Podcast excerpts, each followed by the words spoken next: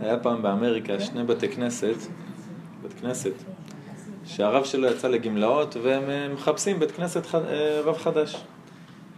כל מיני מועמדים, סיננו, פה, שם וזה, לפי הקורות חיים, בסוף נשארו שניים.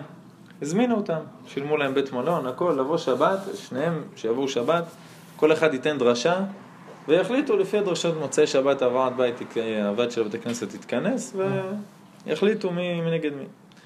עכשיו, הרבנים האלה אחד היה מאוד ספונטני, לא, לא כמוני, לא מכין כל מילה במחשב, וכותב מתי לצחוק, מתי לזה.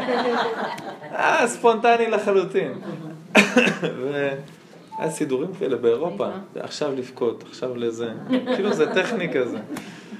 והרב השני היה מכין דרשות, מסודר, מאורגן, אם לא היה לו שבועיים לפני זה את הנושא, בכל המודעות, עם כל ה... הוא לא, לא היה מגיע אפילו. והם יושבים בבית מלון ביום שישי, והרב שומע מהחדר השני קולות, הספונטני הזה. אז הוא מקשיב, הוא שומע, אותו עושה חזרות על הדרשה. רואים, שמונה פעמים הוא לא אמר את הדרשה מההתחלה עד הסוף, הוא לא רגוע.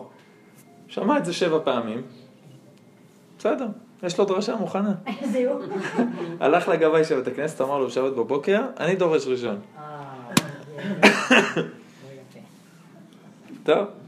נתנו לו לדרוש, באמת, דרשה, בנויה לתלפיות, הכל וזה. עכשיו, הרב השני שלאט לאט מחביר, מחביר, מחביר, זו הדרשה שהוא עבד עליה כל כך. לא יודע מה לעשות. הוא מסיים את הדרשה, כולם מוכנים לו כפיים, באמת דרשה יפה, משובחת, הכל מעניינת. חבוד, כבוד הרב, תעלה, מה יש לך להגיד? עולה לבמה, אומר, תקשיבו, עזבו את הדרשה שהכנתי. אני חושב שהרבה יותר חשוב שתדעו שרב צריך לדעת להקשיב. להקשיב לציבור. אני אראה לכם שכל מה שהקשבתם עכשיו, אני יכול לחזור מילה במילה על מה שהוא אמר. להראות לכם איך אני הקשבתי, לא, לא כמוכם שכחתם כבר חצי. עמד חזר על הדרשה מילה במילה. מוצאי שבת בחרו אותו לרב.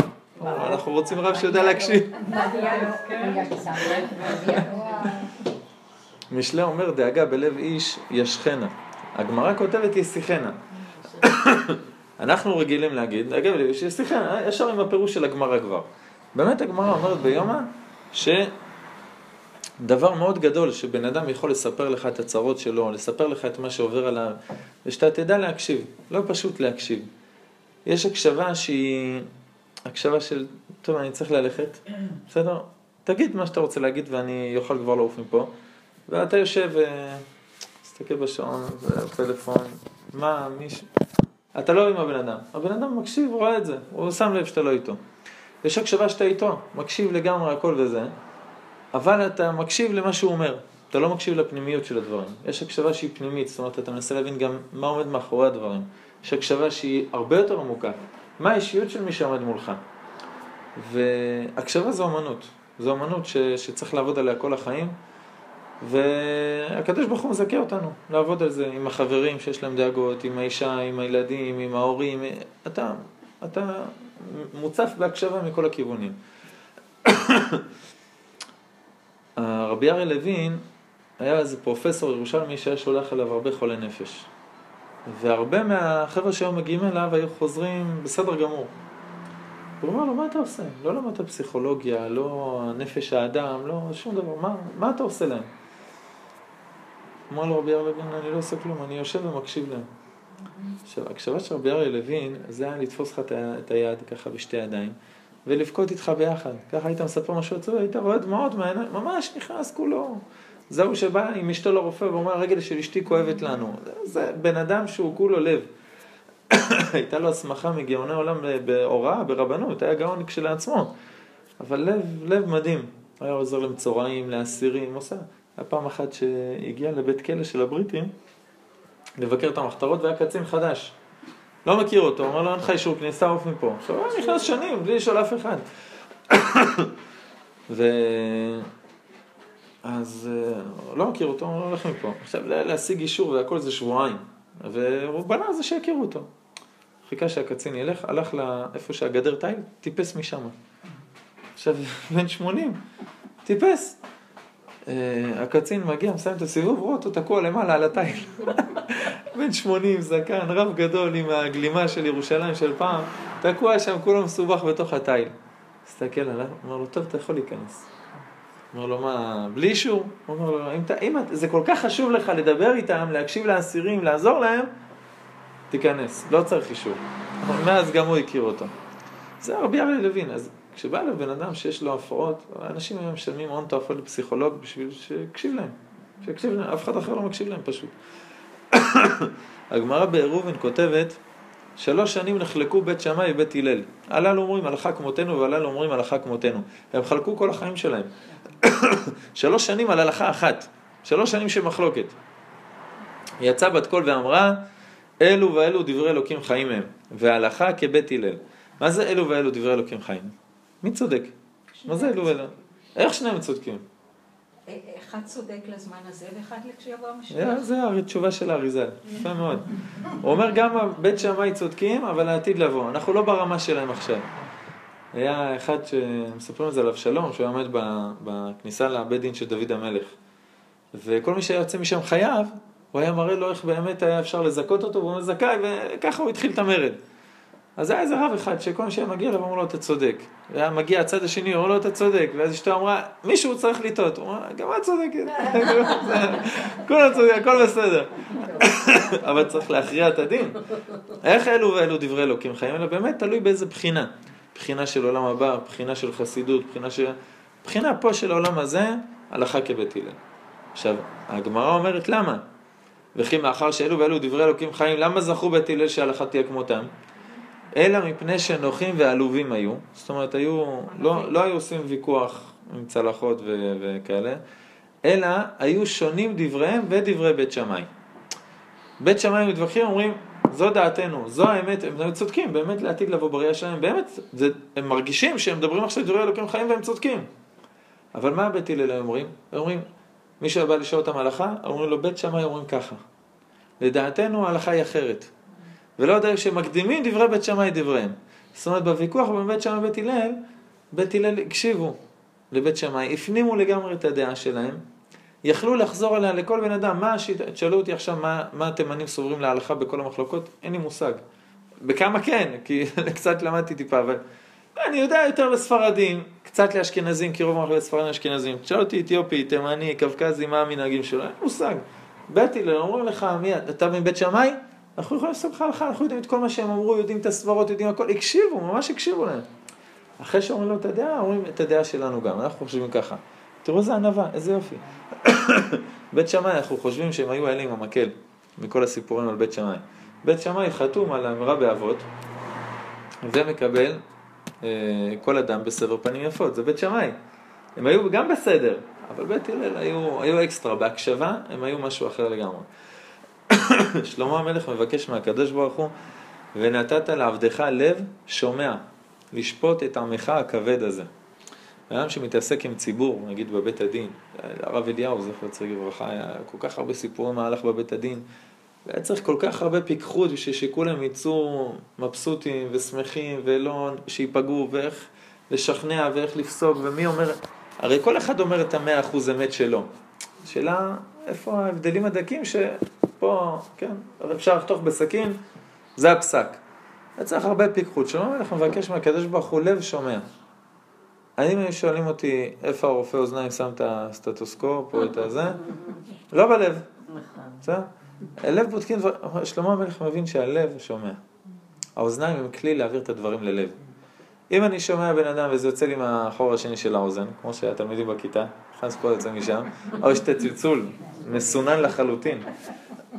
זה מדהים, אני עומד עם התלמידים בחצר, צלצול, אני מסתכל, אני לא שמו לב, אין להם... עכשיו, בכיתה עם הכדור ביד, חכים לצלצול. האוזן היא משהו סלקטיבי, זה מדהים. היה פעם אחת, המאמן שלנו בכיתת קונות בשילו, מישהו מפחיד, היה מפקד יחידת החיסולים של מטכ"ל איזה שלושים שנה, שקודם גם עכשיו במילואים הוא עושה שם כל מיני דברים, סיפר שהיה להם...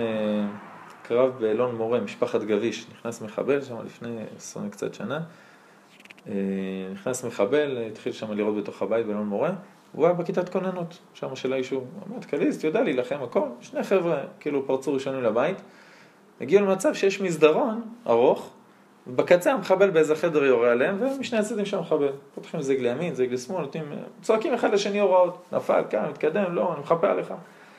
עכשיו הוא אומר, כל הקרב, אני שם לב שהוא עושה לי רוח באוזן. הוא היה טיפה יותר קדימה ממנו. הוא אומר, יש לו זמן עכשיו לעשות לי רוח באוזן. אמרנו שלא לאיפה הוא מחבל. אחרי כמה דקות זה מציק לו, אז הוא מסובב את הראש, הוא רואה שהסטרשף, הסוף של הכנף, או שיוצא הרשף, פה ליד האוזן שלו. עכשיו הוא אומר, לא שמעתי את העיריות. כל מה שהוא ירא, הוא לא שמע. מה שהוא אמר לו, בלי התמים, אתה יוצא מהבית באמצע כוס קפה, מתחיל לראות. את, את העיריות הוא לא שמע, את הפקודות שהוא נתן, הוא כן שמע. הוא אומר, האוזן ציננה. הוא אומר, זה מתאים לי, זה לא מתאים לי, זה מפריע לי, זה... הוא אומר, אוזן זה, זה לא כמו... עין, אתה פותח את העין, אתה רואה בבת אחת, אתה לא יכול לסנן. אתה רוצה לסנן, אתה חייב לסגור את העיניים. אוזן היא סלקטיבית, זה משהו מדהים. זאת אומרת, יש דברים שהיא רוצה לשמוע, יש דברים שלא רוצה לשמוע. לפעמים אתה מתעצבן על הילד שלך, קראתי לך כבר שבע פעמים. אתה, אתה לוחץ על כפתור שהוא לא מחובר אצלו. הרבה פעמים אתה כל כך נותן לו הוראות וביקורת ודיבורים והכל, הוא רגיל כבר לסנן את הקול הזה. וגם אם תגיד לו, בוא תיקח סוכריה, הוא באמת, הוא לא שומע. הוא, די, עזוב, אני במשחקים שלי, עזוב אותי, אני לא פה. אז, אז בן אדם שיושב מולך, אם תשמע אותו עם האוזן, חלק תשמע, חלק לא תשמע, מה שמע אותך, כן, מה ש... אבל שלמה מלך מבקש לב. הוא אומר, אני רוצה שהלב של השני, כמה עם הפנים, הפנים כן לב האדם לאדם. שאני ארגיש אותו בלב שלי את מה שעובר עליו. אם בן אדם בא ומשתף איתך את הצער שלו, איך אתה תדע איך לעזור לו? אם אתה לא תשים את עצמך במקום הזה, שהלב שלך ירגיש את הצער שלו, ורק אז אתה תוכל למצוא פתרונות. כי אם שום פעם מבקש עזרה, אתה אומר, לא, לא, לא יכול לעזור לך. אבל אם פתאום אתה אומר, רגע, אם אני הייתי במצב הזה, כמה אפשרויות פתאום נפתחות לך לעזור? מקום אחר לגמרי. הגמרא בירושלמי כותבת, בשם רבי אבא, בשם רבי ענאי, התובע והנתבע משיב והדיין מכריע. אמר רבי סימון, צריך הדיין לשנות טענותיהם, שנאמר ויאמר המלך זאת אומרת, זה בני החי ובנך המת. מכירות את, המשש, את המשפט שלמה, עם השתי נשים שבאו, בלילה אחד התינוקות מת, היא חטפה את התינוק של השני, אמר את זה, אז הוא אומר, תחתכו. תחתכו את התינוק. האמא שאומרת לה, תחתכו, ניקח חצי לפחות, אבל לתת לו האמא. הייתה בדיחה, שני בחורי ישיבה, שהראש ישיבה שלח אותם לאיזה עיר. היה שם שני עשירים שרצו חתנים, בדרך אחד נפטר. אחד מהבחורי ישיבה, חלשים, היה חורף וזה, הלכו בדרך חודשיים. אחד נפטר, הגיע רק אחד לעיירה. עכשיו שני העשירים רבים אליו, הוא חתן שלי, הוא חתן שלי. מגיעים לבית הדין, הרב של העיר אומר, תשמעו, צריך לחתוך אותו. אוי. אז אחת אומרת, כן, תחתכו. הוא אומר, את, את החותנת שלו. בוא, תתחתן עם הבת שלו. משפט שלמה הפוך. אז שלמה המלך שם אומר, במילים, הגמרא אומרת, תסתכל במילים, אומר, זאת אומרת, זה בני החי ובני חמץ. זאת אומרת, הוא חוזר על הטענות שלהם. זה נפסק להלכה בטור, בשולחן ערוך, ברמב"ם. הדיין שומע את שני הצדדים, אסור לו לפסוק. קודם כל, אסור לו לשמוע רק צד אחד. דיין ששמע את הצד הראשון בלי הצד השני נפסל לדון, חייב לעבור לדיין אחר, קודם כל. למה אתה שומע את הצד הראשון, אתה נהיה משוחד. אחרי זה השני יבוא אחרי שבוע, אחרי שעתיים, אתה כבר תפסת דעה בינתיים. אני זוכר שפעם אחת היה משפט לאח שלי בקרני שומרון, איזה סכסוך על איזה סחירות דירה עם, ה... עם מישהו, והרב הלוי, הרב של היישוב, הייתי לומד אצלו שיעורים במסכת שבת. אז uh, באתי אליו ואמרתי לו, הרב, מה אתה אומר על זה? הוא אומר לי, זה קשור לאח שלך? הוא אומר לי, כן. הוא אומר לי, אסור לשמוע. אתה הצד, ישר הוא קפץ. הוא אומר לי, לא, אל, אל, אל תגיד כלום, אני אפסל מלדון. והזדעזעתי, כאילו, לא, לא, לא עדיין לא הכרתי את ההלכה הזאת בכלל, רציתי לשאול אותו, מה אתה אומר, מה זה? מה, בגלל שיש לו כאילו... זה נכון? אתה תופס צד. אתה ישר תופס צד. גם אם זה דק, אז הדין הוא לא נכון. הדין הוא לא אמיתי. תסתכלו היום שופט, תגיע לבית משפט, איך הוא קם בבוקר, מה הדעות שלו, איזה עיתונים הוא קרא, מי יצבן אותו, חתכו אותו, תפסו לו את החניה, שפכו עליו קפה, כל זה נכנס לפסק דין. זה לא דין אמת לאמיתו, נכון? אם זה שופטת או שופט, האם הוא שמאלני או ימני, האם הוא זה או זה. איך אמרו לי היום שהבית היהודי הגישו עתירה נגד המחנה הציוני, הם לא ציונים, הם רק בדיוק, אז המחנה הציוני הגישו נגדם עתירה, אתם לא יהודים. אז זה הלך להרכאות, מי השופט? איזה חמיד סלם צ'בר, משהו כזה. הוא צריך לפסוק מציונים ומי יהודי עכשיו. זה השיבה שופטת כבראשונה. צריך להתפלל על זה הרבה. אז חוץ מלשמוע את שני הצדדים, הדיין אחרי שהוא שמע צד אחד, הוא משקף אותו, הוא אומר לו, זה באמת דעתך? כמו ששלמה מלך אומר, את אומרת שזה ככה וככה וככה וככה? כן. הבנתי נכון? כן. עוברים לצד הבא. אחרי שהם מסיימים, את אומרת ככה וככה וככה? כן. עכשיו אני יכול לפסוק. אחרי זה הבן אדם לא יצא מבדין, ויגידו, בכלל לא הקשיב, הוא לא זה, לא עניין אותו, הוא זה. תסתכלו, יש, יש ספרים על חבר'ה שנתפסו בהודו, על סמים, על עלילות שעה וכל מיני דברים. אתה קורא מעבר שם, בבית המשפט אתה, אתה בהלם. השופט ישן. או ברגע שסיימת, יש מישהו שאחראי להעיר אותו, חום שם וזבובים, הכל בלגן, הוא מעיר אותו, סיימתם להגיד, עוד שלושה חודשים בכלא. כן, דוחים את זה שנים, סתם, סתם, בלי, הכל שם, משחק אחד מכור. טוב, זה משפט שהוא כבר מסואב לחלוטין. אומר הספר מאירת עיניים, הסמה על, ה, על ההלכה הזאת, הוא אומר, נראה פשוט שצריך לשנות לפני בעל הדין מיד אחר שטענו. לפני המסע ומתן של הדיינים, לפני שאתה מתחיל להתווכח עם דיינים אחרים, תשנה את הטענות, תגיד, הוא חושב ככה, התובע והנתבע. וסבראו, כדי שיהיה נוח דעת בעלי הדינים, ולא יעלה על ליבם, אולי הדיינים יסעו ויתנו בדין ולא הביאו טענתם, ואחר שיסכימו על הדין, שוב לא יחזרו בהם. שלא יהיה טענות, כאילו הבן אדם לא, אף אחד לא הקשיב לי בכלל.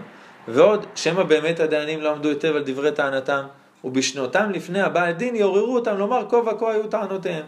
הוא אומר, יש לזה שני צדדים.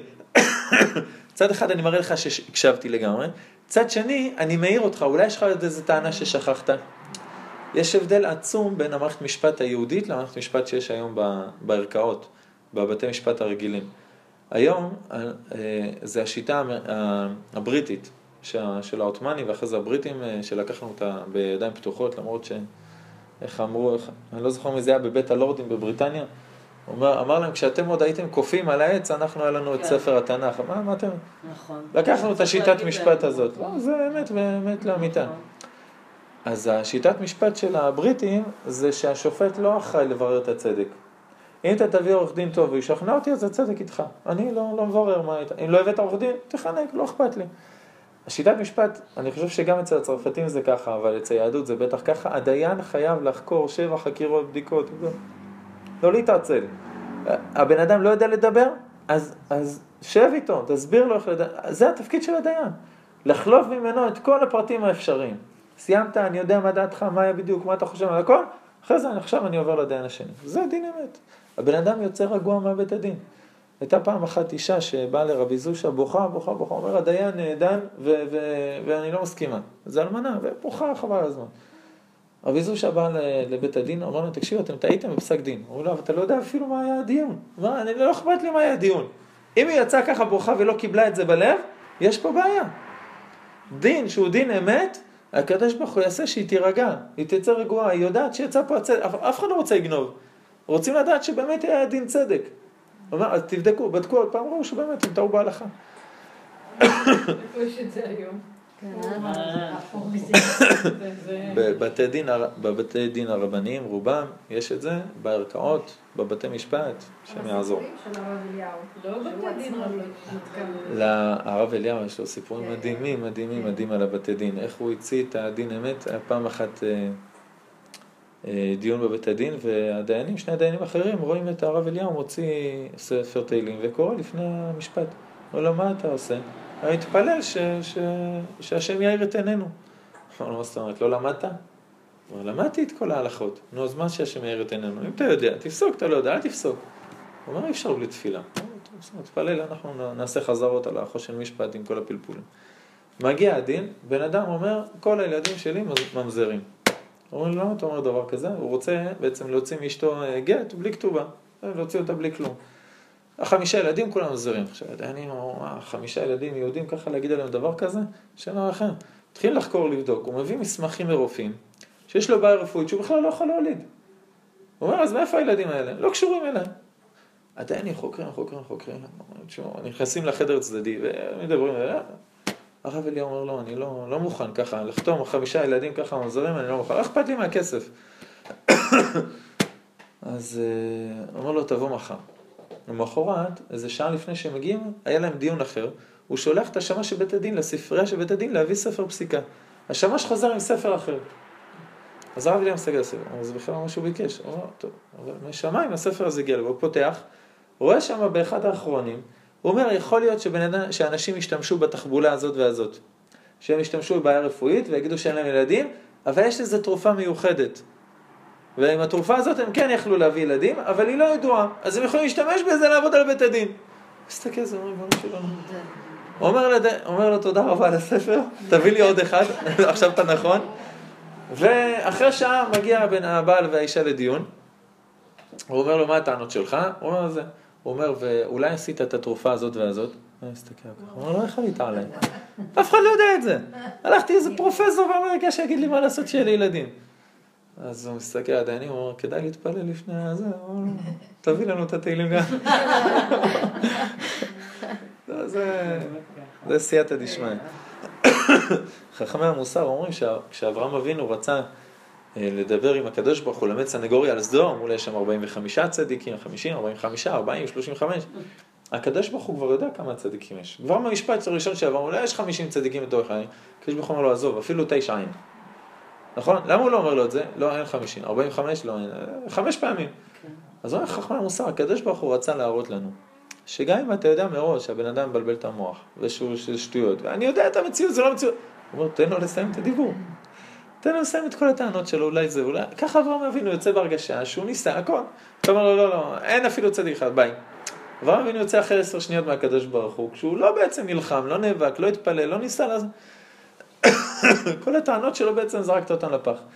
לא, תקשיב לבן אדם, גם אם אתה יודע שמה שהוא אומר זה לא נכון. והמשפט הבא שתוציא מהפה, גם הוא יודע שמה שאומר לא נכון.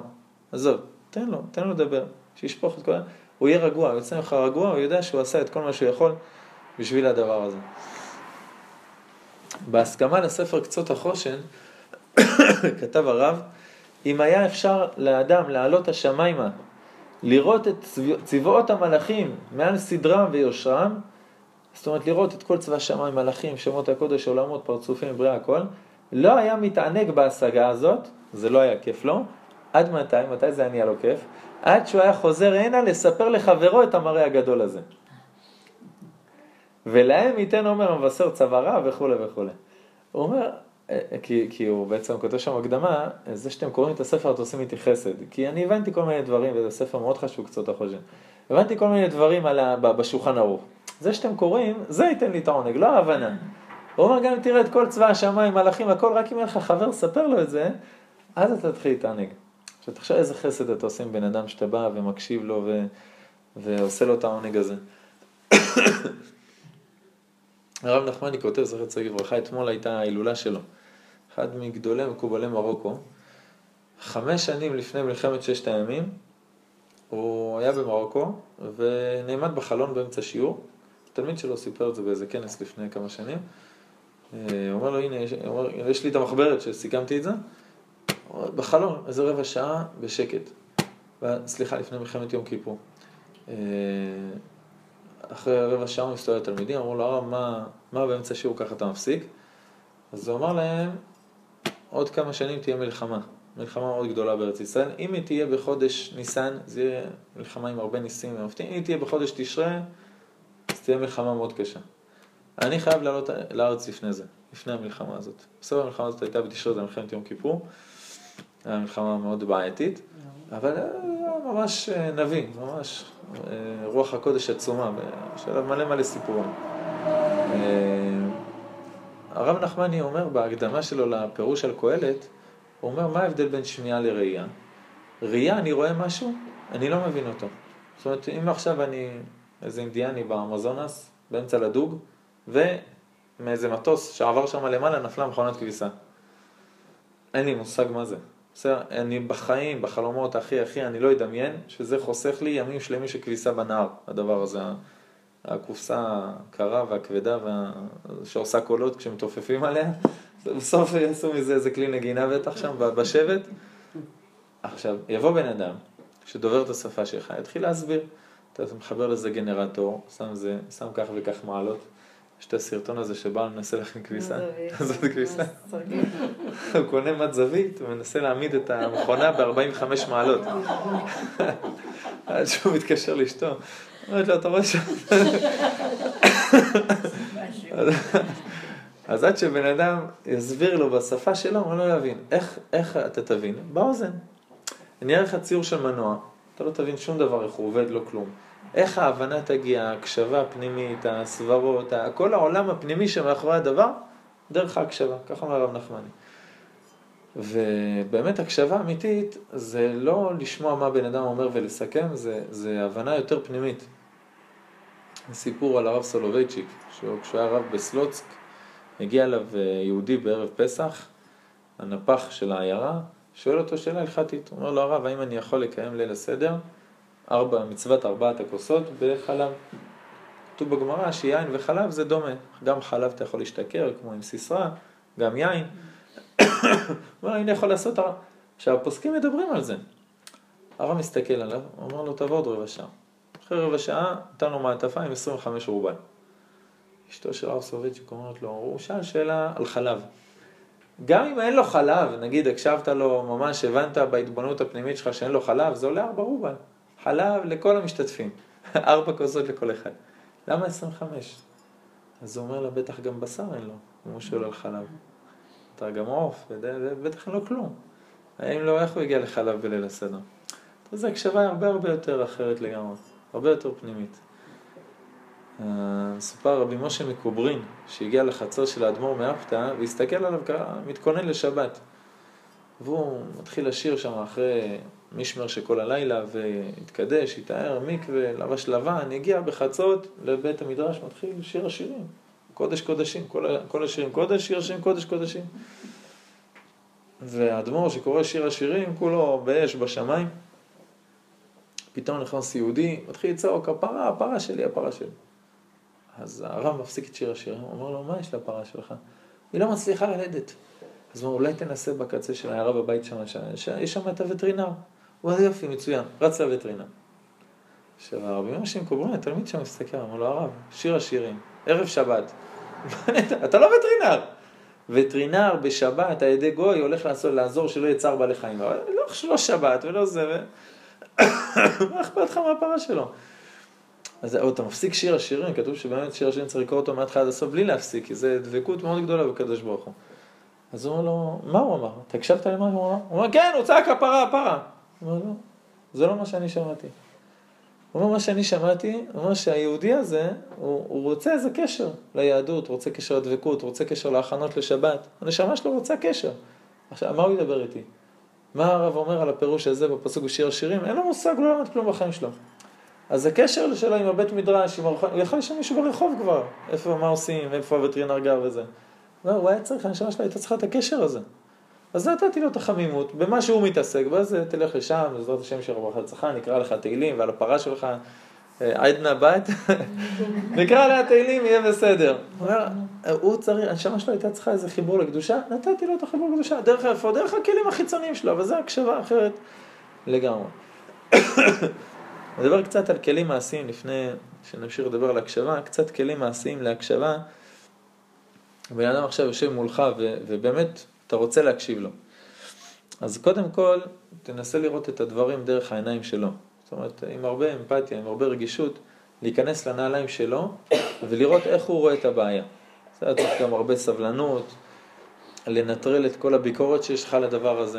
זאת אומרת, כאילו, אם אני הייתי במצב שלך, בחיים לא הייתי מתנהג ככה. את המשפט הזה אל תגיד. בסדר? למה זה ביקורת? ביקורת ישר בן אדם השני אתם. אתה יושב מולו, שם את הפלאפון על רטט, מחבא את הפלאפון, חדר שקט, הכל בסדר, דבר, אני רק איתך, ככה, מסתכל לך, מקשיב, רק איתך לגמרי. תסתכלו, ילד, לא, לא מסוגל לדבר איתך, אתה לא מסתכל עליו. כי הוא אומר לך, אבא, כן, אבא, כן, אני מקשיב, עד שאתה מסתכל, מה אתה רוצה? עכשיו הוא יודע שאתה איתו, זה מדהים, מדהים, אתה לא רוצה, הוא ימשוך לך במכנסיים, אתה תקשיב לי בסוף. גם בן אדם השני, מבוגר ככל שיהיה, הוא רוצה את ההקשבה שלך, תהיה איתו, אל תעסק בדברים אחרים. יש דבר שקוראים לו הכרה בייחודיות של האדם. זה נאמר למשה רבנו, שהיה הולך כפי רצון איש ואיש. מהלך, הפסוק אומר, מהלך כנגד רוחו של כל אחד.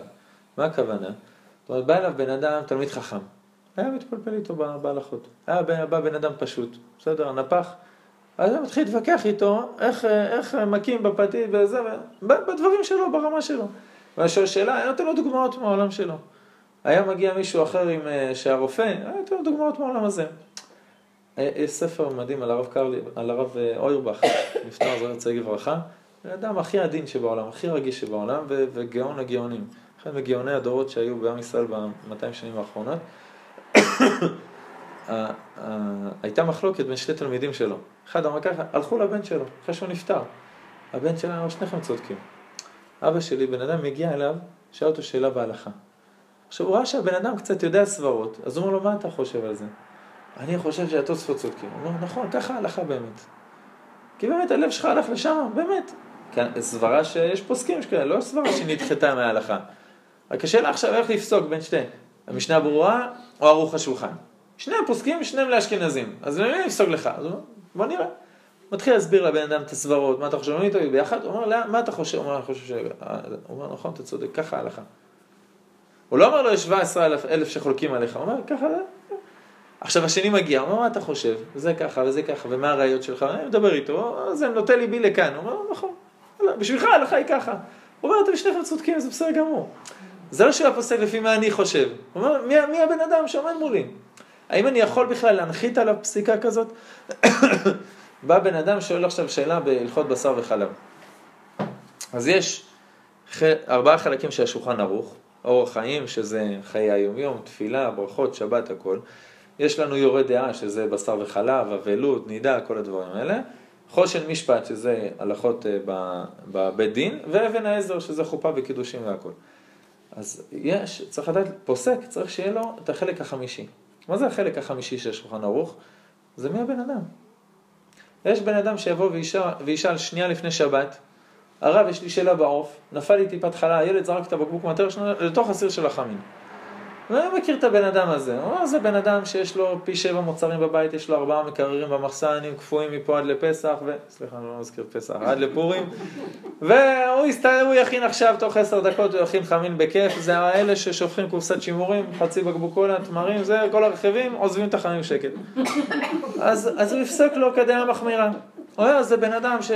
לא יודע, אישה שמכינה מיום רביעי את כל המצרכים, יום חמישי בלילה כבר החמין על האש. אין לה איפה לקנות, אין לה דברים, זה הדבר הכי שיש לה בבית. הוא אומר, חפש את הדעה הכי מקילה, להוציא למה מהארון. הוא אומר, זה בשבילך. זה תורה שהיא תורת חיים. בגלל זה בתורה יש לך הרבה מחלוקות, הרבה סברות, הרבה דעות, כי התורה היא תורה ל-ששת אלפים שנה, היא לא תורה ל-עשר דקות. אם אני עכשיו כותב תורה לדור שלי, אני מצנזר תשעים אחוז מהתורה, אין לי מה לעשות, זה לא רלוונטי. אין לי מה לעשות עם זה, אני חושב את הקיצור שולחן ערוך וזהו. אבל אם חז"ל היו עושים את זה, היום אני לא הייתי יודע מה לעשות עם מקרר בשבת, עם מיקרוגל בשבת, עם שעון שבת בשבת, עם מלא דברים שפעם לא היו. אחרי שחז"ל כתבו לך את כל הסברות, את כל ההבדלים, את כל העקרונות שמאחורי הפסיקה, אני יכול לקחת את זה ולהכיל את זה על מצבים של היום. ואם אני לא יודע להכיל, אז יש לי דין הספקות. מה לעשות במקרה של ספק? ספק דרבנן, ספק דאורייתא, ספק שקול, לא שקול, מתהפך. יש לי גם מה לעשות במקרה של... אין דבר כזה שאתה בא לרב ואין לך תשובה. עכשיו, אבל הרב, זה הבעיה בשו"ת אס אם אס. אין ברירה, חייבים להשתמש בזה היום, אבל הוא בעייתי. יש אפילו פוסקים שלא מוכנים לענות בטלפון, לא בהודעה. בטלפון, למה? אומר, אני לא מכיר את הבן אדם. איך אני יודע איזה דעה להוציא לו? יש עשר דעות לאשכנזים ועשר דעות לספרדים. איזה? איך אני יודע הוא ספרדי טוב? יש לי עכשיו עשר דעות. מה אני לוקח בשבילו? מה הבן אדם? איזה רמה רוחנית הוא? כמה מצוות הוא כבר שומר, כאילו, מבחינת ההתחזקות האישית שלו? איזה אישיות יש לו? אישיות של חומרות, אישיות שקולות, מה הוא מחפש? האם הבעל ואשתו יכולים לעמוד בכלל בתשובה שאתה תיתן להם? אתה חייב להכיר את הבן אדם ששואל. זה הקשבה שהיא אחרת לגמרי, וזה אה, must. בפסיקה, בתשובה, זה must לגמרי. מי הבן אדם שעומד מולך? זה הייחודיות שלו. אתה עכשיו מקשיב לבן אדם, אני לא אקשיב אותו דבר לילד בכיתה שלי, לילד שלי, לאשתי, להורים שלי, או לחבר. זה לא אותה הקשבה, אתה במקום אחר לגמרי. וגם בין כל החברים, יש חבר שאני יודע שהוא ממש צריך אותך, ויש חבר שב-אס אם אס, כאילו בכיף.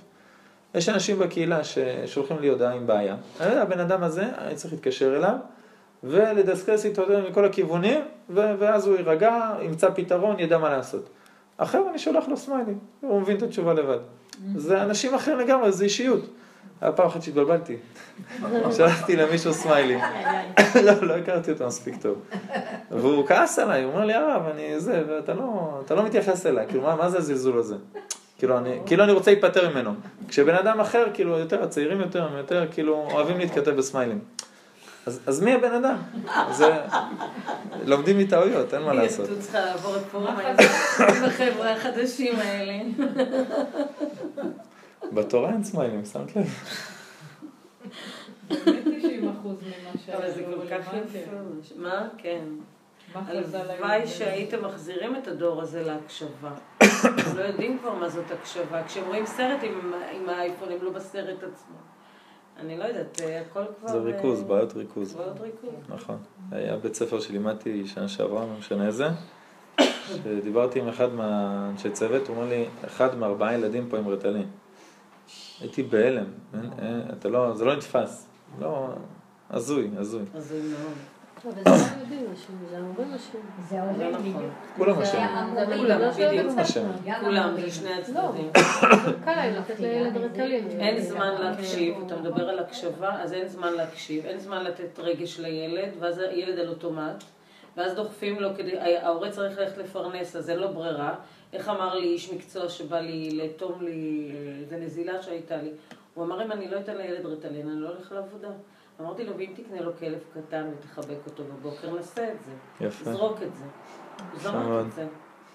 אמרתי לו, תראה איך הילד יהיה קרוב יותר לרגש. תן לו איזו עבודה בנגרות, להוציא את האנרגיות שלו קצת בצורה אחרת. תקשיב לו, חבק אותו. תראה שאתה לא צריך את הרטלין הזה, המורה צריכה את הרטלין. נכון.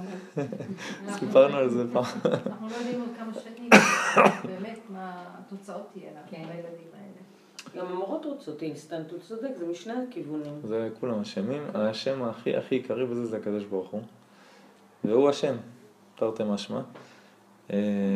הוא רוצה דור אחר, והסנכרון בין הדורות הוא לא פשוט. לא פשוט. ודיברנו על זה כמה פעמים, שהדור של הסמארטפונים זה דור של נבואה. זאת אומרת, כשהעד שלך בן שנה כבר ככה, ולא יודע מה זה כפתורים, והכל וירטואלי, והכל, והוא חי בעולם שלו, ואני לא מדבר בכלל על הגיימרים, שכל החיים שלהם בתוך איזה משחק, והם בכלל לא חיים פה בעולם הזה, אבל זה דור שהוא מוכשר לנבואה, ולאט לאט נגיע לשם, כאילו... אבל יש כל מיני הקשבות. הפסקת חשמל אחת והכל בסדר. כן, שאלה מה זה נכון. יש הקשבות שהם גם מבוגרים, תראה בטלוויזיה כשיש ויכוח ביניהם, אף אחד לא מקשיב לשני. אז הילד במקרה יכול לשבת, כי זה יכול להיות הבייביסיטר שלו, הטלוויזיה, והוא במקרה רואה את זה, אז הנה עוד משהו ללמוד. נכון, הלוואי שיראה את זה בטלוויזיה, תביא כוחם שם רוגענו. הקשבה העמוקה שאתה מדבר עליה, זה צריך רמה רוחנית קצת יותר גבוהה, כדי להיות במקום הזה שאתה מקשיב לדברים בין השיטים, לא איך שזה. צריך הרבה אכפתיות, הרבה רגישות, הרבה סבלנות, נכון. באמת מה שאמרת, אומרים את זה ככה, ראיתי משפט פעם, שאיך ילד מאיית אהבה, איך ילד מאיית את המילה אהבה, זין ממנון. כמה זמן אתה משקיע בו. אתה יכול לקנות לו את כל תוי זרס, ולא להקשיב לו, והוא יגדל בדיכאון. אתה יכול לבלות אותו לסיפור סיפור, משחק איתו בפארק, כמה זמן שאתה משקיע בו, ככה הוא מרגיש שאתה אוהב אותו, זה ממש נכון מאוד. יש דברים שהם חוסמים הקשבה. נכון עכשיו בקטע קצת מעשי, דברים שמאוד חוסמים הקשבה, למשל ביקורת. בן אדם בא להתייעץ איתך ואתה ישר אומר לו, תשמע, אני חושב שאתה היית בגדול. אני לא יודע כמה הוא ישתף אותך בעתיד ברגשות שלו, או, או שאתה נכנס לשאלות יותר מדי אישיות. תגיד, אבא שלך ירביץ לך פעם.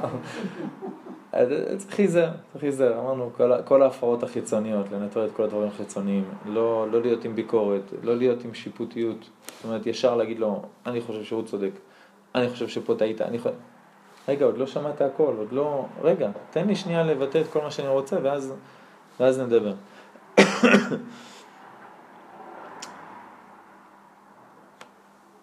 הרבה עידוד. כשאתה מקשיב לחבר שלך, אה, צריך הרבה לעודד אותו, שימשיך לשתף אותך. תשעים ושלוש אחוז מזה, ככה המחקרים אומרים, זה שפת גוף. איך אתה יושב? אם אני יושב ככה, בסדר? מה אני משדר לו? אני מפחד ממה שאתה הולך להגיד לי, אתה לא מעניין אותי, אני חסום, אני לא באמת פה. אל תעשו את זה ברעיון עבודה, זה לא בריא. אבל כשאתה יושב מול בן אדם ככה, תקופף אליו, כולך פתוח, מחייך, עם העיניים, חוזר על מה שהוא אומר, אומר לו כן, לא, נכון, באמת לא חשד. תעודד אותו לדבר, הוא צריך את זה, הוא צריך את העידוד הזה. עוד משהו מאוד חשוב זה שיקוף. מה זה שיקוף? מה שאמרנו קודם לבית דין. סיים לדבר? לפני שאתה עונה, נגיד שזה ויכוח, לפני שאתה עונה מה הדעה שלך, תגיד לו בוא נראה שמעתי אותך לגמרי. יש שיטה שקוראים לה שיטת אימגו, שהם עושים על זה הרבה הרבה תרגולים, על השיקוף הזה. בן אדם אומר שהוא חושב, הבן זוג אומר לו, זה נכון שהבנתי שמה שאמרת זה ככה וככה וככה וככה, הוא אומר לו כן, כמעט זה לא נכון, הוא חוזר על עוד פעם, זה ככה וככה, כן. בדרך הזה אתה גם לא מתווכח בצעקות, אי אפשר לצעוק את מה שהבנת שהוא אמר. כאילו ישר הטונים הם רגועים, גם בלי שהבנת מה הוא אומר, כבר הוויכוח הוא במקום אחר לגמרי. והוא גם שומע את זה פתאום אחרת. הוא שומע את עצמו, ומה שאמרנו שהדיין חוזר הדברים, פתאום הוא נזכר בעוד דברים. הוא אומר, רגע, גם זה וגם זה, סיימת הכל, אם צריך תרשום. אתה אומר ככה וככה וככה, זה הדעה שלך, מאיזה שיקולים, מה הרגשת כשזה קרה. בין בני זוג זה קריטי, זה קריטי, אי אפשר... אפילו, אתם לא, לא יכולים לדבר, תסמסו אחד לשני. אבל קריטי שיהיה את השיקוף הזה. כי, כי זה, זה המקום הכי טעון. הבן זוג זה הבן אדם שהכי בלב שלך. ואם זה הילד, כשהוא בוגר, אז גם זה משהו שמאוד קרוב ללב. כל ויכוח, כל ניואנסים ודברים מאוד מאוד קשים. אז עם הרבה כוס מים קרים, לגלגל את הלשון בפה עשר פעמים לפני שעונים, לשקף את השני. רק ככה, אין, אין דרך אחרת. אם לא, זה ישר... שניכם מתפוצצים אחד על השני ונגמר הסיפור. לשאול שאלות הבהרה, תסביר לי יותר טוב איך אתה ראית את העניין הזה, תסביר לי יותר טוב מה אתה מרגיש, זה נכון שמה שהרגשת הוא ככה וככה וככה, זה הבהיל אותך מה שאמרתי בנושא הזה והזה, אתה משקף לו את הרגשות, אתה מבהיר יותר, מחדד את הדברים, אל תחשוב כל הזמן שהוא מדבר מה אני יכול לענות לו. כי זה בדרך כלל מה שעושים, כשאתה בוויכוח. אומר ככה, אתה מרגיש, אני לא אשכח את הטענה הזאת. כשהוא יסיים ישר נזרוק אותו עליה, ואז יש לך עוד שבע טענה. אין לך מושג מה הוא אמר. בסוף הוויכוח שניכם מותשים, ובינתיים אתה קולט שסתם התווכחתם. מה, זה אני מסכים, נו, אז... כל זה היה סתם, הקשבה. עד כאן הקשבה. לחבר, לאישה, לבן זוג, לילד, ל... מכולם. יש אומנות שהיא, שהיא יותר, יותר גדולה מאשר להקשבה, וזו המטרה של השיעור, מאשר ההקשבה לחבר, וזה הקשבה לקדוש ברוך הוא. מה זה אומר הקשבה לקדוש ברוך הוא? לא מה שישר עולה לנו בראש, מה, אני נתתי תורה, ארבעה חלקים בשולחן ערוך, למה אתה לא עושה את זה? למה אתה לא מקשיב לי? זה המקום של העירה. אני לא מדבר על העירה, עירת העונש, עירת ה... עירה בכללי זה גדר בטיחות. כשיש עבירה, בסדר, שהעירה תעצור אותי. אני מדבר על אהבה. אז אני לא מדבר על הקטע הזה, כשאני אומר, כשאני אומר, הקדוש ברוך הוא לא, למה אתה לא עושה את כל מה שביקשתי ממך? הקדוש ברוך הוא, אתה גם נתת לי לב, נתת לי נשמה, נתת לי חיים. לאט לאט אני מנסה לעשות. זה לא מה שהשם רוצה ממך. הוא רוצה שכל פעם תתקדם ממשהו קטן, תכיל אותו בחיים, תתרגל אליו, ואז תעבור לדבר הבא. זה לא הקטע של הקשבה לקדוש ברוך הוא. מה זה הקשבה לקדוש ברוך הוא באמת? לפעמים הקדוש ברוך הוא מנהיג את העולם בצורה שאתה לא מבין. בצורה שאתה לא מסכים איתה. אל תסתכל איך אני הייתי חושב שהשם היה צריך להניג את העולם. תבדוק מה השם רוצה להניג את העולם. נספר לכם סיפור של להבין את זה. רבי זושה ורבי אלימלך, האחים המפורסמים, הקדושים והצדיקים, הייתה להם שנה של גלות, שהם היו עוברים בכפרים, בעיירות וזה, ומחזקים, מתחזקים, ועושים כל מיני תיקונים. יום אחד הגיעו לאיזה כפר, וראה שם איזה מישהו שהגיעו עוד, ש... אחד שבא לשנורר, לאסוף כסף, ראה שהגיעו עוד שני עניים, אמר לו, לא, לא מתאים לי שגם הם רגשו פה צדקה, הלך למשטרה, אמר, תשמע, יש שם שני אנשים בלי תעודות, אני לא יודע מאיזה מדינה הם הגיעו, ושם הלך ילשין. באים שוטרים, רוסיה זה רוסיה, לקחו אותם, שמו אותם במעצר, ללילה, בבוקר נראה אם נכון, לא נכון, יש לכם תעודות, אין לכם תעודות. לא מעניין אותם, עכשיו זה אחרי שעות הפעילות, זרקו אותם לתא מעשר עם עוד איזה שלושים גויים שיקורים, וחנקו בבוקר נראה, במקרה הטוב. אה, טוב, זרקו את עצמם באיזה פינה, הלכו לישון, בבוקר רבי זושה קם, הוא רואה את רבי אלימלך בוכה. עכשיו רבי אלימלך, זה מליז'נסק, זה לא אחד שיבכה בגלל שלא היה לו את המזרון או את הכרית שלו באותו לילה בבית מעצר. וגם לא בגלל המעצר, הם חיים בהרגשה שהכל לטוב אז. הוא אומר לו, למה אתה בוכה? אז הוא לא, לא יכול לדבר, רק מצביע לו על הפינה. הוא רואה שם בפינה את הדלי של הצרכים. אין שירותים, אין כלום. דלי שעושים שם. הוא אמר, אני לא יכול להתפלל, לא יכול לשיר לקדוש ברוך הוא, לא יכול לעשות התבודדות, לא יכול לעשות איחודים, לא... כלום, על מה אני אחשוב? התחיל לבכות. הסתכל על רבי זושה, אמר לו, רבי אלימלך, אתה רוצה לעבוד את הקדוש ברוך הוא במה שאתה רוצה או במה שהוא רוצה? השם לא רוצה ממך עכשיו תפילה, אני לא רוצה ממך עכשיו תפילה, אתה לא היית פה, היית במקום נקי. השם רוצה ממך עכשיו שתעבוד אותו, עם הדלי של הצרכים הזה בפינה. אז מה אתה בוכה? בוא נרקוד. לרקוד אפשר, מותר לרקוד ליד מקום שהוא לא נקי, מותר, בלי לשיר מילים של שירי קודש. נרקוד לקדוש ברוך הוא. והם פוצחים שם בריקוד צוער ושל דבקות בהשם. הגויים השיכורים רואים כי טוב, מה? עושים אורה מסביבה, למה לא? השוטרים קמים בבוקר, שומעים בלגן, הולכים, רואים ריקודים, בלגן, עושים, תופסים אחד. מה קרה? לא יודע, אלה קמו בבוקר, שני היהודים האלה, הצביעו על הדלים, התחילו לרקוד, שמחים מבסוטים. ככה, הדלי הזה משמח אותם, אנחנו ניקח להם את הדלי. לקח את הדלי, עשה החוצה. אמרו לו, יאללה, בוא נתפלל. אל תנסה לעבוד את הקדוש ברוך הוא בדרך שאני חושב שהכי, הכי, השם היה רוצה. תבדוק מה באמת הוא רוצה ממך. הדרך הכי פשוטה לבדוק את זה, איזה סיטואציה השם שם אותך בה. השם שם אותך בסיטואציה הזאת, זאת העבודת השם שהוא רוצה ממך. לא משהו אחר. איך הרב שיינברג אומר, הוא נותן שיעור כזה לגברים, אז הוא אומר את זה במילים לגברים, אומר, בן אדם בא, אומר, הרב, הקדוש ברוך הוא טעה. מה קרה? הוא זיווג לי זיווג שהוא לא, לא משורש נשמתי. כן, מה קרה? הוא התחתן עם מישהי אחרי החתונה. אני חשבתי שאני אשנה אותה בזה, היא מנסה לשנות אותי בזה, זה לא, זה לא מה שרציתי. בסדר, יש לקדוש ברוך הוא טעות. כן, שם למעלה, זיווג זיווגים, התבלבל. אז כן, הוא שבר שמירה. כן, נרדם קצת ולא יודע, התחתנו. אז הרב שיינברג אומר, זה כפירה בהתגלמותה. הוא אומר, זה החטא של האדם הראשון, שבא הקדוש ברוך הוא אומר לו, האישה אשר נתת עימדי. הקדוש ברוך הוא נתן לך אישה. האישה עשתה, מה, לא משנה מה היא עשתה, זה, השם נתן לך אותה. כתוב שהשם ישב וקלע את השערות של חווה, ממנו עשה לה ככה עצמות, לא יודע, אתיופי או זה, עשה לה עצמות, כדי שהאדם הראשון יראה אותה פעם ראשונה, יאהב אותה לפני שהוא יתעורר מהניתוח. הוא אומר, השם נתן לך את האישה הזאת, על מה אתה מתלונן? הוא אומר, החז"ל אומרים את זה עוד יותר, אומרים, אפיקורוס היה. כופר בטובתו של מקום, מעמיסים עליו הרבה דברים. אור חיים הקדוש מלמד עליו זכות, שהוא לא בעצם כפר בהשם ואמר, השם זה בגללך, זה, אתה נתת לי אותה. אור חיים הקדוש, הוא, הוא לא מסוגל שיגידו על אדם הראשון, אפיקורוס, או, או כופר בטוב, הוא אומר, חייב למצוא לו כף זכות. תסתכלו, אור חיים הקדוש ועוד רבי יעקב בוחצירא, בבא סאלי, יגידו משהו טוב על רשע, על המן, על חשברוש, ישר הם יראו איך זה לא טוב. יגידו משהו לא טוב על הצדיק, לא, יש למדו זכות, לא, לא נותנים לזה לעבור לסדר היום. בפרשיות של בלעם, האור חיים הקדוש, זה שבעים פעמים בפרשיות של בלעם, כל אירוע שם, תונף, חמור, אתון, מגעיל, תינופת, יורד עליו בלי לראות בעיניים. אז הוא אומר, מה האדם הראשון התכוון? כשהוא אומר לו, האישה שם נתת עימדי. הוא אומר, אני התחתנתי עם הבת של, הבת של הרב הראשי. אני לא בודק מה היא עושה במטבח. אני לא שואל אותה, את ניפית את הקמח, את בדקת את התותים, את עשית ככה. אני אוכל מה שהיא מביאה לי, אני סומך עליה. סומך עליה, בשר, חלב, הכל, מה, הבת של הרב. הוא אומר, אם היא הביאה לי אותה, אתה הבאת לי אותה, הקדוש ברוך הוא. אני צריך לבדוק מה אני נותנת לי לאכול.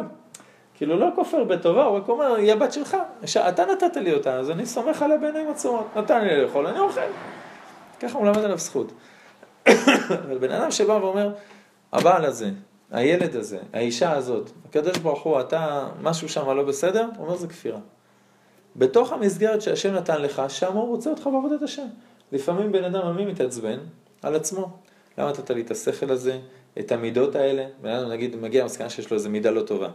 כל עשה לקדוש ברוך הוא, מה אני אעשה עכשיו? השם רוצה שתעבוד על המידה הזאת, זה מה שהוא צריך ממך. לא שום דבר אחר. בגלל זה הוא נושם אותך במקום הזה, עם המידות האלה, עם האישיות הזאת, עם הסביבה הזאת, עם השכנה הזאת, הכל מסביב. זה חבילה ספיישל בשבילך. למה? כי הנשמה שלך הייתה למעלה, ואמרה הקדוש ברוך הוא, מה אני צריכה לתקן על זה?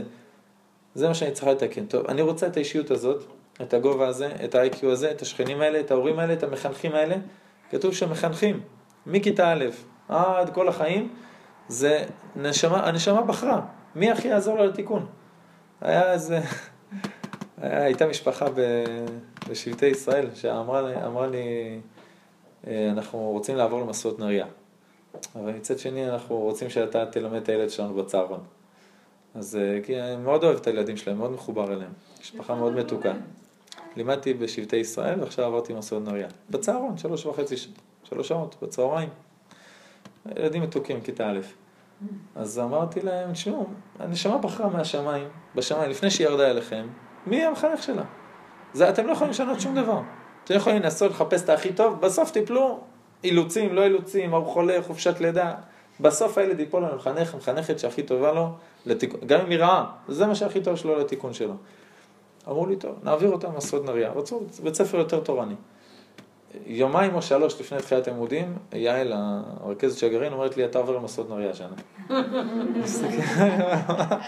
אני לא מכיר, לא זה, אני פה כבר ארבע שנים. הקצוע, הם מגיעים ביום הראשון הצהרון, רואים אותי, עושים, מה אתה עושה פה? תשאלו את הילד שלכם, הוא בחר אותי כנראה. מדהים, מדהים. קצת שני, פספסתי שלושים ילדים שם בשבטי ישראל שלא בחרו אותי. אבל זה נכון, זה נכון. הנתונים שהשם נתן לך, ההקשבה לקדוש ברוך הוא, זה אומר לקחת את הנתונים ולהגיד, עם זה, עם זה אני חוצה את הים, עם זה אני עובר עכשיו את החיים שלי.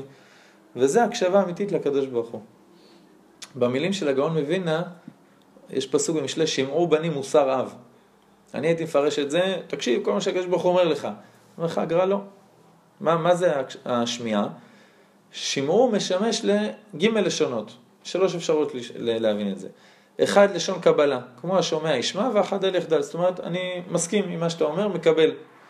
הבית, לשון הבנה, שומעים אנחנו, הכוונה הבנו את מה שאתה אומר. השלישי הוא לשון שמיעה כמשמעו, שמעתי באוזן, ובו נכלל לשון הקשבה, כי הוא גם כן שמיעה, רק בהטיית אוזן יותר בכדי להבין. וזהו, שימור מוסר רב, זאת אומרת, תבינו יותר מה השם רוצה ממך. אתה קורא איזה משהו, אתה רואה איזה מציאות שהשם זימן לך, אתה אומר, אל תסתכל על מה שמבחוץ, בפרונט, תנסה, אומר, תתה את האוזן יותר, תבין מה עומד מאחורי זה. למה הקדוש ברוך הוא הביא לי את זה? מה אני צריך לתקן פה? ולמה קיבל מחלה, חס וחלילה, לא עלינו ולא עליכם. במקום להתפעל, השם תיקח לי את המחלה. השם, תזכה אותי להבין מה אני צריך לתקן, שאני לא צריך את המחלה הזאת.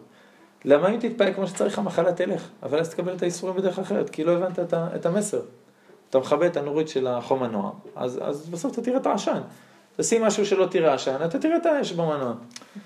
כאילו, הקדוש ברוך הוא מנסה לה, להעביר לך איזה מסר כלשהו, תתפלל על זה. הקדוש ברוך הוא תן לי להבין מה עומד מאחורי הדבר הזה, איך אני יכול להעביר את, ה, את החיים שלי בצורה הכי טובה לעבודתך יתברך. זה הקשבה בעצם למציאות האמיתית של החיים שלנו. בחסידות קוראים לזה הכנעה, הבדלה, המתקה. את הכנעה, אני מוריד את האגו שלי, את הסברות שלי, את כל מה שחייתי עד עכשיו, משבית את הכל, הבדלה. אני אומר, זה לא אני זה שיכול לפתור את זה, זה רק מהקדוש ברוך הוא, ואז המתקה, ואז ככה אני ממתיק את הדינים. זה, יש לזה הרבה פירושים, ופי הקבלה, פי הפשעה, אבל זה הבסיסי, הבייסיק של המשפט הזה בחסידות. ברגע שאתה מבין שאתה לא יכול לפתור את זה, ושאתה צריך להרים את העיניים למרום, אז מתחילים הדברים לזוז. שם רוצה שנפעל, רוצה שנעשה, אבל לא אני ואני ואני, אלא הקדוש ברוך הוא, אני עכשיו מקשיב מה אתה רוצה ממני. יש הקשבה, יש הבנה, הגיע ללב, אז הדברים יכולים לזוז, הקדוש ברוך הוא יודע שהבנת את המסר.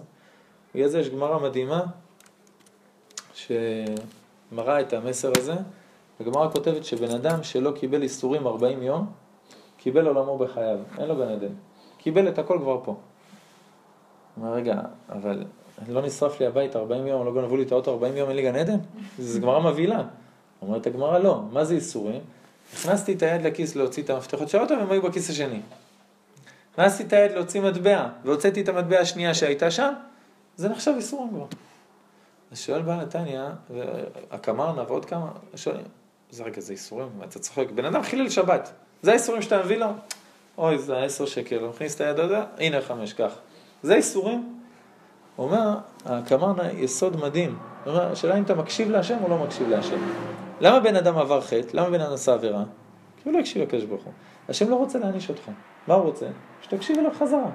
אז הוא מביא לך איסורים קטנים. שכחת את המפתחות של האוטו למעלה בבית, אתה הולך חזרה. הוצאת את המטבע הזאת, פתחת את הספר לא במקום הנכון. הרב מרדכי אליהו, הרב שיינברג כותב בספר של צו וזירוז, הוא אומר, הרב אליהו, זצ"ל, כל פעם שפותח ספר, אני אפתח לו במקום הנכון. היה פעם אחת שהשמש לא שם לו סימניה ברמב"ם, ללכות מלכים, אבל כרך א', לא כרך ב'. אבל צריך לשים את הסימניה כרך ב', אז הוא הסתכל, ראה שזה א', שם בצד. כרך את כרך ב', פתח, יצא לו בדיוק, אז השמש שלו בא אליו, הוא אומר, אז מה אני שם לך סימניה? התאורח שעות, הכין לך את כל הספרים לשיעור, לא סומכים על הנס. אבל הרב, הרב שיינברג אומר, כשהרב אליהו היה נפתח לו לא במקום, היה סוגר את הספר, הוא צריך לעשות תשובה. למה זה קרה לי? למה לא נפתח לי הספר ישר בדף הנכון? אז כשהשם מזמן לך איסורים קלים, ואתה מתעורר בתשובה, אז לא צריך את האיסורים הקשים.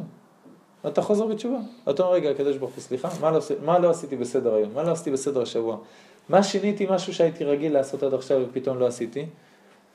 ואז אם התעוררת, לא צריך שישרף הבית, שיגנב האוטו, שיהיה מחלות, שיהיה בלי... לא צריך, הקשבת. ברמיזה וקורניזה. יפה מאוד. זה הקשבה אמיתית לקדוש ברוך הוא. השם עזרנו הדבר כבוד שמו בעזרת השם, שנדע להקשיב לזולת, לעצמנו, לאישיות שלנו, לקדוש ברוך הוא, ומידה כנגד מידה. אתה מקשיב, גם הקדוש ברוך הוא מקשיב לתפילות שלך, זה הכל עובד ביחד. סליחה, רציתי לשאול, הרב מכמה לנו שיש פה מושג של הקשבה במקרה הזה? לא.